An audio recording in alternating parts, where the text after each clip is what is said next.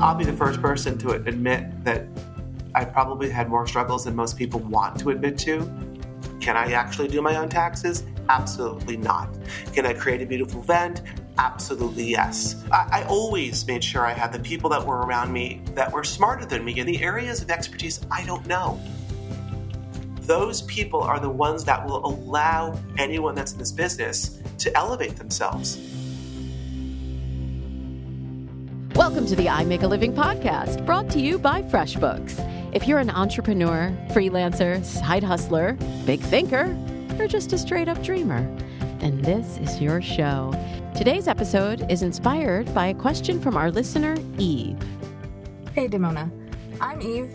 I'm an event planner and I run my own company here in Atlanta, Georgia. My business was hit really hard in 2020. What can I be doing right now while I'm waiting for events to pick back up? Eve, my friend, you are not alone. A lot of business owners who depend on live events are in the same boat right now. So I have called in the big guns to give you some guidance. I'm talking to the David Tutera, celebrity wedding planner, TV personality, and entrepreneur. You may know David from his super popular reality shows like My Fair Wedding and Celebrations. He's used these opportunities to expand not only his live event business, but also to launch his own bridal gown and accessories collections, plus a luxury home decor business, and so much more. When David first appeared on TV, he seemed like an overnight success. But of course, there's more to the story behind his skyrocket to event planning stardom. Here's David on how he makes a living. I make a living by making people happy. And making people happy is through the through the art of celebrations. Any celebration should be something about joy. And that's how I make a living. I love that you dug right down into not only the what, but also the why. Yes. And I think a lot of times entrepreneurs sort of lose sight of the why. We get so caught up in the day to day that it's important to remember who it is that we're serving and what our goal is ultimately. So, more specifically, people probably know you as a wedding and event planner. They know your shows, they know celebrations, they know My Fair Wedding. They might be aware of, you know, the glitz and the glamorous side of wedding planning, but I want to hear a little bit more about your journey getting started because uh, nobody really starts at that level, right? You're right. They don't. They sort of get to the point where they see the height of the success and go, wow, that's amazing. How did you do it? Well, you know, everyone that needs to be successful or wishes to be successful, it's a lot of hard work and it takes an enormous amount of time. And I do believe that struggles equal successes. And if you're not aware of the struggles that you've had, as I've had in my career, which I'll happily share sort of the bumps down the road, you have to be able to be focused and understand that not every choice that you make, not every decision that you make is the right one. And you need to find that new journey, that new path, that new exit off the freeway to understand how to get to the next place in life. And a lot of people assume, and I, and I always like to tell this story, they assume that they think that I just showed up and I was successful.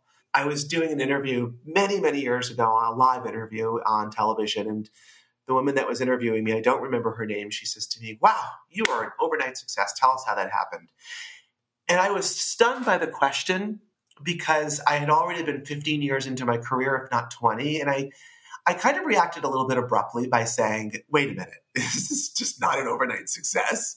I started when I was 19 and I have worked really hard and made major mistakes. So I'd like to think that you think that that's true, but the reality is is that everyone in any business, at whatever size your company is, predominantly most people are starting with no one. Myself, myself, I was the owner.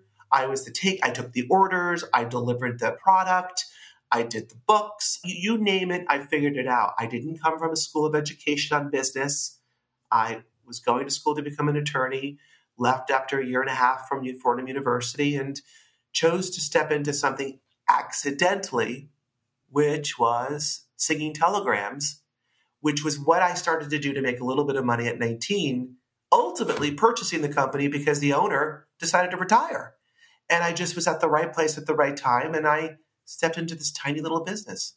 Wait a minute. I actually didn't even know. I know. I, know, you started I know. Yes. doing singing telegrams? Yes, I did. I didn't intentionally do this. It was just if I'm going to leave school, I knew I needed to make money. I looked at a small little ad in the local newspaper. At the time, I was living in Westchester County, which is outside of the city of New York, 20, 25 miles north.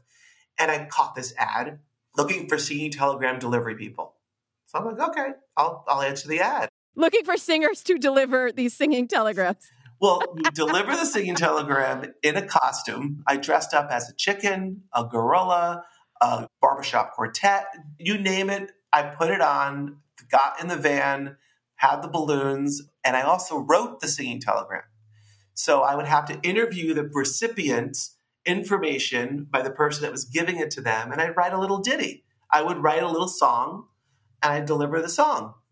And it was, I did that for about two years and was making really decent money for the age that I was at. And she said, Listen, I'm, I'm headed to Boca, Florida, and I'm retiring. You want to buy it? I said, Well, I'd love to, but I don't have $12,000, and neither do my parents. So I actually asked my grandfather, who owned a successful flower shop. And that's sort of where the birth of this business became a reality. I, I learned a lot from my grandfather, who also had no education and he ran a successful, very successful business in Rye, New York.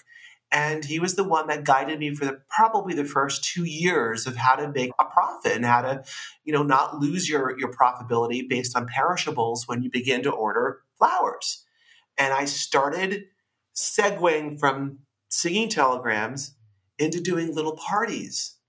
And that was the real beginning of me entering into a world of events that I didn't really knew people did. Wow. I'm so amazed by that story. I can't believe that wasn't actually the first television show that you did because that sounds like a show in itself, but we'll talk about that later. I want to hear more about your grandfather because I understand your grandfather was an immigrant who came to this country when he was young.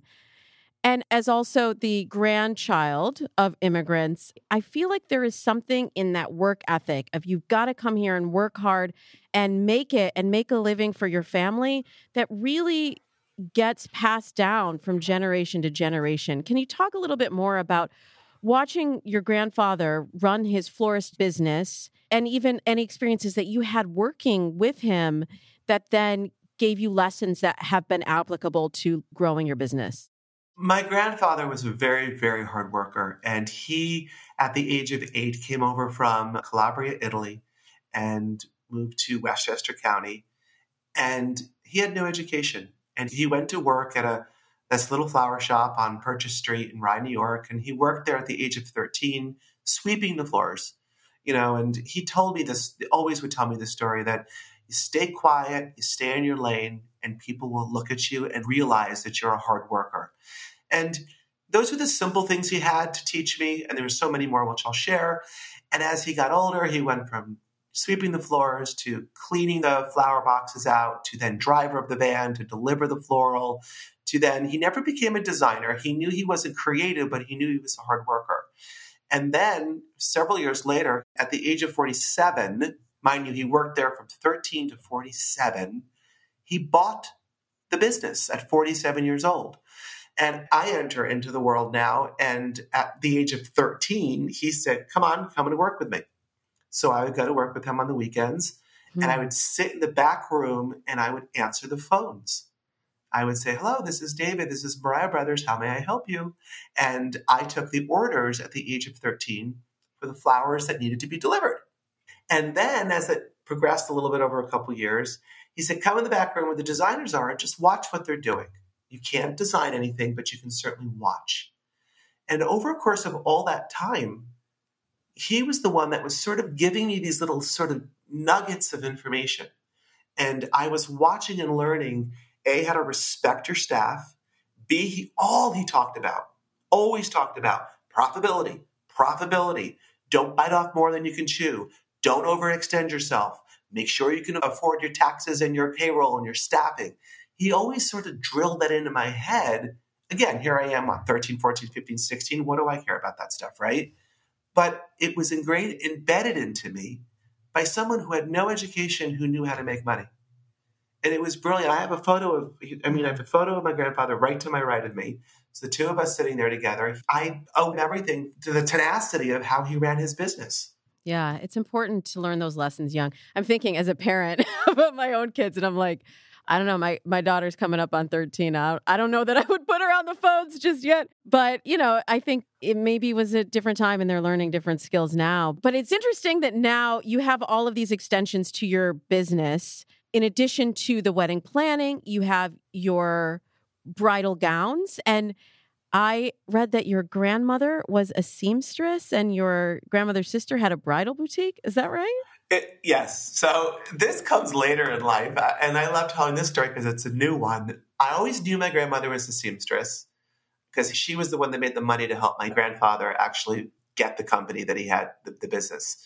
But um, what I didn't know, this is maybe just three years ago. Okay. Three years ago, I'm looking at a picture that I have at my house. And I'm like, why is my Aunt Ida cinching the waist of my mom's wedding gown? It would be my grandmother that would be doing that, right? At least that's what I would think, or her sister or her maid of honor. So finally, I, I said to my mom, why is Aunt Ida cinching your wedding gown before you get married? She goes, well, what, you didn't know? Know what? She owned a bridal boutique and custom made wedding gowns. I'm like, you gotta be kidding me. How has no one told me that the world of weddings and fashion has been part of my family and everyone left it out? So it's, you know, sometimes the things that you do are because of it's ingrained in, into the roots of your family. I was blown away. It is really amazing, like the foundations that are laid from previous generations, not just in the work ethic and the things they actually teach us, but sometimes even just the skill set when you go back. We hear a lot on the show people that come from a long line of entrepreneurs that feel that entrepreneurial fire in them as well.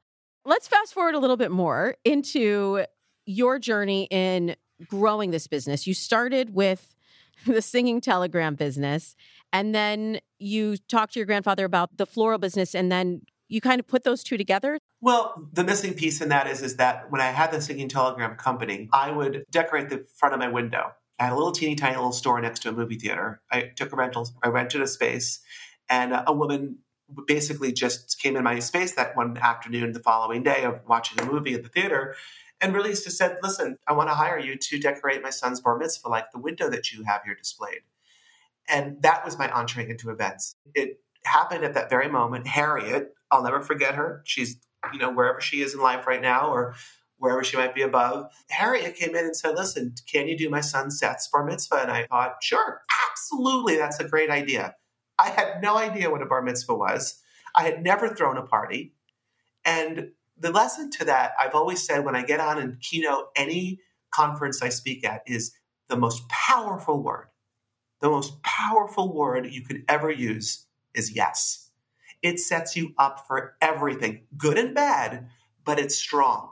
Once you say no, you legitimately have put a fence around yourself. I just said yes, got the job, and it introduced me into a world of people that hire someone that's creative to create and provide an experience for their guests and for the honoree. And there I went. I took off from there. I'm so curious if you can go back to that moment, like when you were putting the flowers in the shop window. Was there ever an idea in your head, David, that maybe somebody would see this, maybe this could turn into something more? No. I can tell you today, there's things I can't remember from yesterday, but that store window that I created was so ugly. It was, it was, and I didn't even touch flowers yet. So this was like pre my grandfather giving me the ability to learn how to do flower arrangements. So I went and bought black ostrich feathers, silver lame feathers, and I had silver lame on a black tablecloth. It was so 1980s, it was brutal, but it caught the attention of this woman's eye. And she legitimately said, make exactly what you just made of the window for all the tables 250 people 25 tables. I'm thinking i barely was able to put one together so i was able to now try to figure it out.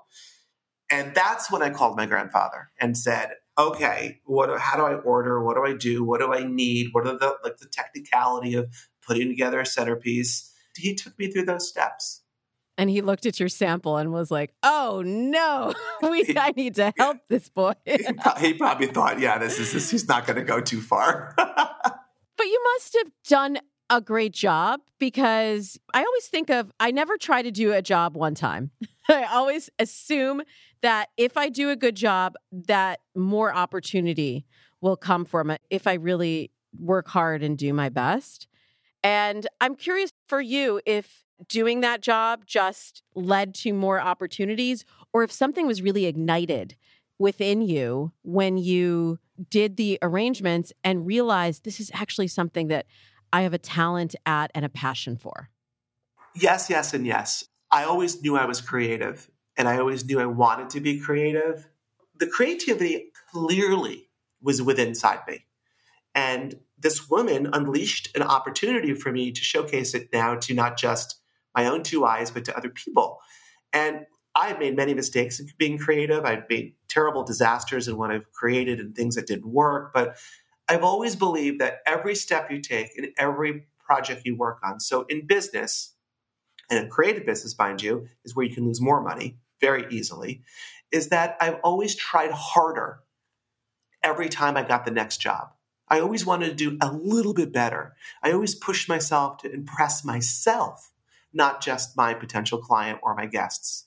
I think that's what kind of catapulted me to continuing to do better and get more noticed and get more clients and then travel the globe. I mean, it didn't happen all overnight, but because I didn't just give it and do the same thing every single time, I made sure I was doing something really interesting and unique. David spent his teenage years soaking up all of the knowledge that his grandfather had to offer and set himself up to be a savvy business owner. And when preparation found opportunity, it was time for David to fly the coop and expand on what he and his grandfather had built. However, David soon learned that upscaling a business does come with some growing pains. I'll be the first person to admit that I probably had more struggles than most people want to admit to. I can get up on a stage and say, Yes, I'm super successful. I made a name for myself in the business. But well, wait a minute. I always tell people, let's slow, slow the story down because the story has a lot of really bad struggles. You know, I didn't meet payroll. I, I dealt with the IRS. I dealt with, you know, not being able to pay vendors. And uh, here's the story I never filed bankruptcy. What I always made sure was I worked harder to fix the mistakes I made and to make sure I protected the people that I caused a problem. That's, we're going back probably 15 years ago. But when you go through that problem, of large problems, significant amounts of them, you even learn quicker on what not to do. Make a mistake once, got it, you'll fix it. Make a mistake twice, okay, I'll give it a second chance. Make a mistake a third time, then you don't know how to run a business. And you might not be able to be the person running that business. So I always put people in place that were able to support me in the roles I wasn't able to do. Can I actually do my own taxes? Absolutely not.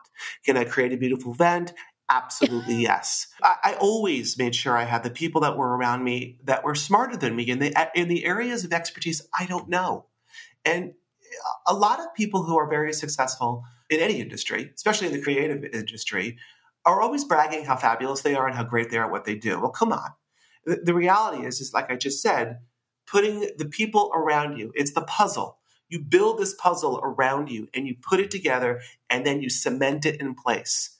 Those people are the ones that will allow anyone that's in this business to elevate themselves. I never claim to know everything. I don't want to know everything. My mind would be able to be creative if I had so much content in it that didn't have to do with creativity.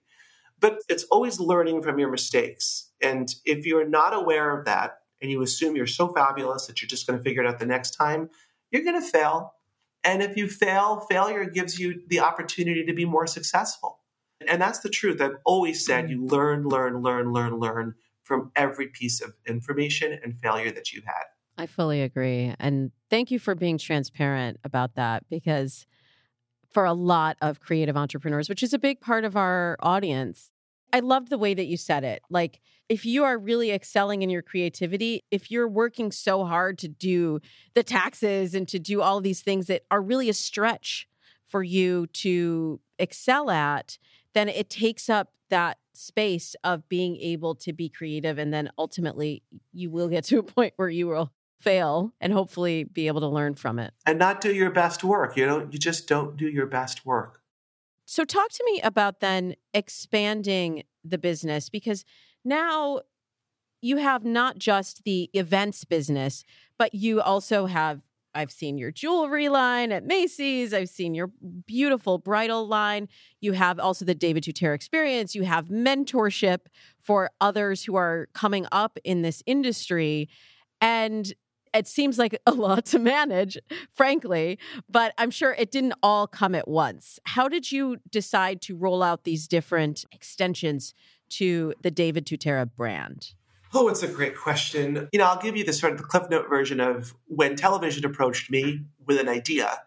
And I'm giving you this sort of beginning stages because I passed on television. I thought it was an area I was not interested in. Finally, took on this first television show and it catapulted me in PR, catapulted me in the media. It was a, very successful show. I've done, I don't know, I think 10 or 11, 12 shows since then, ran a consecutive run on television for 17 plus years. And you have to be very careful. You know, you make decisions that you hope are smart decisions. Television to me was a smart decision. But here's the big but. When at that point in my career, I was working for the wealthiest of the wealthy in New York City doing the biggest of the events possible for social and corporate events. When you're placed on television, what happens is those particular clients are not interested in hiring somebody who's too busy on television. So then you start to now realize, uh oh, I think I might have made a mistake. I've agreed to an agreement with a network. I have a TV show that goes for five years, and I've lost all of my big clients. And just to clarify, because I've done television too, people think that those TV checks are magic and they aren't always. Like, you don't have to tell me what your deal was in the beginning, but that's a big deal.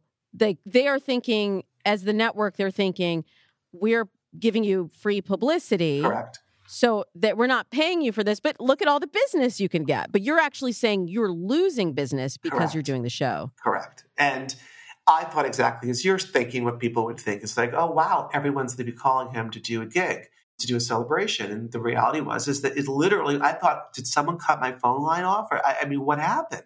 And I really, I figured it out. You know, people with an enormous amount of money want you to be the only person. You know, you'll give them the attention. So once that show had ended, and again, I think it was five or six years after that first show that was successful ended, I realized, okay, I have to figure this out. And what happened was that clientele kind of still since then has disappeared. A new wave, a new wave surged in. And these were people that had money that were interested in hiring somebody that's been on television. So it was really interesting because it was a different generation. It wasn't the clientele I was working with, but it was the people that said, I just hired David Tutera. You know David, right? He's on TV. I now have him doing my events. So I had to wait for that period, but waiting in that period was a struggle because I lost business. So if you're very mm. well aware of your cycle of life, your cycle of business, and you're on top of it or ahead of it, you can almost prepare for the curve or the change.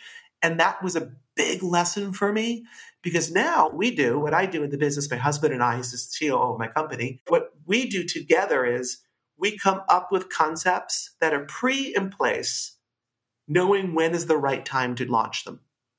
We don't come up with an idea and go, this is a great idea. We should do the mentorship program right now, right? We should teach people in the industry that need more education, understanding how to run their business and how to be more creative. When's a good time? Well, two years ago, not a good time. We had a good idea two years ago. And then we're sitting in the middle of COVID and we're like, uh oh, this is a good time because people need support. People need the help. People need the guidance on how to get out of this, not just how to be in the business, but how to get out of the drama and get into now where, where we'll be tomorrow in our industry. It just happened to be perfect timing for that. And we knew what the right time was, but you have to know when you, the best time is to launch something and how to do it. That's really good advice.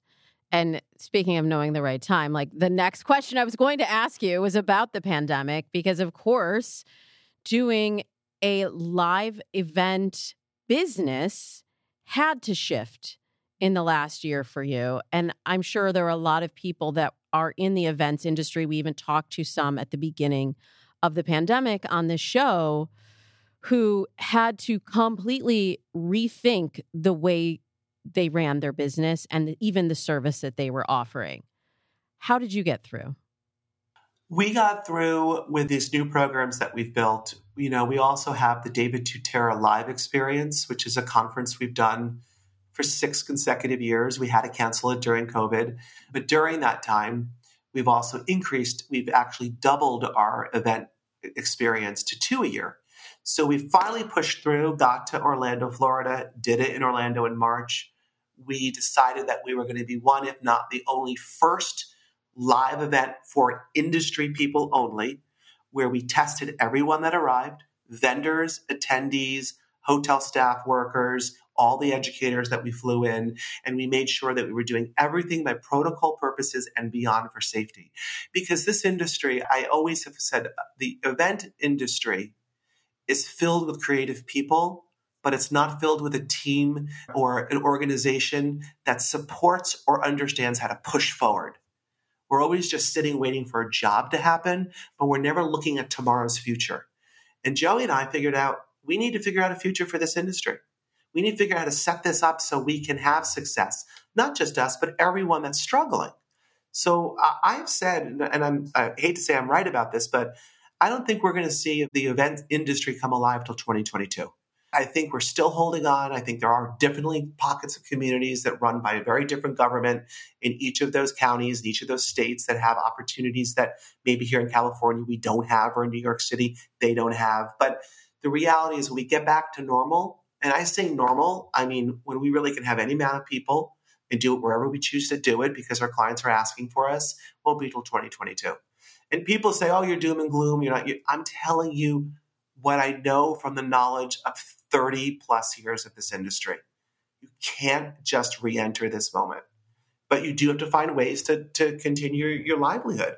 People have done very different things, and we have done the same. Yes. And it does require a little bit of creativity. And I think it's also it's really admirable that you're looking for ways to make it say first for the people within the industry so that then they can kind of bring that message out to the public at large but i think it all comes back here to where we began david and you said what you do is create experiences that bring people joy and it's a, an excellent reminder when you're in those moments to just come back to the reason why you do what you do in the first place so thank you for being here and sharing so much mm-hmm. of your story, going down memory lane with us.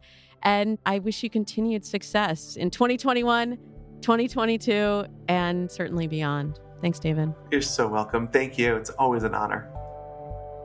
David brings up an excellent point. If your livelihood depends on large gatherings of people, what would happen for your business if you got creative about other streams of income while we wait for the world to return to normal? Later this week, we'll release a Nerdisode, David's big tips on how creative entrepreneurs can keep a team organized, plus keep clients happy, and come in on budget. Here's what else we learned from David today Nothing worth having comes easy. Your success depends on your consistency and hard work day in and day out. Entrepreneurship could be in your DNA and you don't even know it. Look to the people around you for guidance as you build your business. Take the time to find a mentor and plan for the future. We're all looking forward to one day returning to normal, but it's always good to have a plan B. Visit davidtutera.com for more info on his mentorship program, upcoming events, and links to all of the brands we talked about in the interview today. The I Make a Living podcast is brought to you by FreshBooks. Balancing your books, client relationships, and business isn't easy. FreshBooks gives you all the info and time you need to focus on your big picture, your business, team, and clients. Right now, you can go to freshbooks.com slash podcast and take advantage of an exclusive offer for our listeners. And while you're at it, check out all the resources available to you through our show notes. Our executive producer is Francisco Arizmendi. Editorial and content producer is Leo Shell Villanueva. Our audio engineer and composer is James Morris. And I'm Damona Hoffman, your producer and host. Follow me at Damona Hoffman and FreshBooks at FreshBooks on all of the social platforms for more tips, tools, and resources because it's your business. See you on Thursday.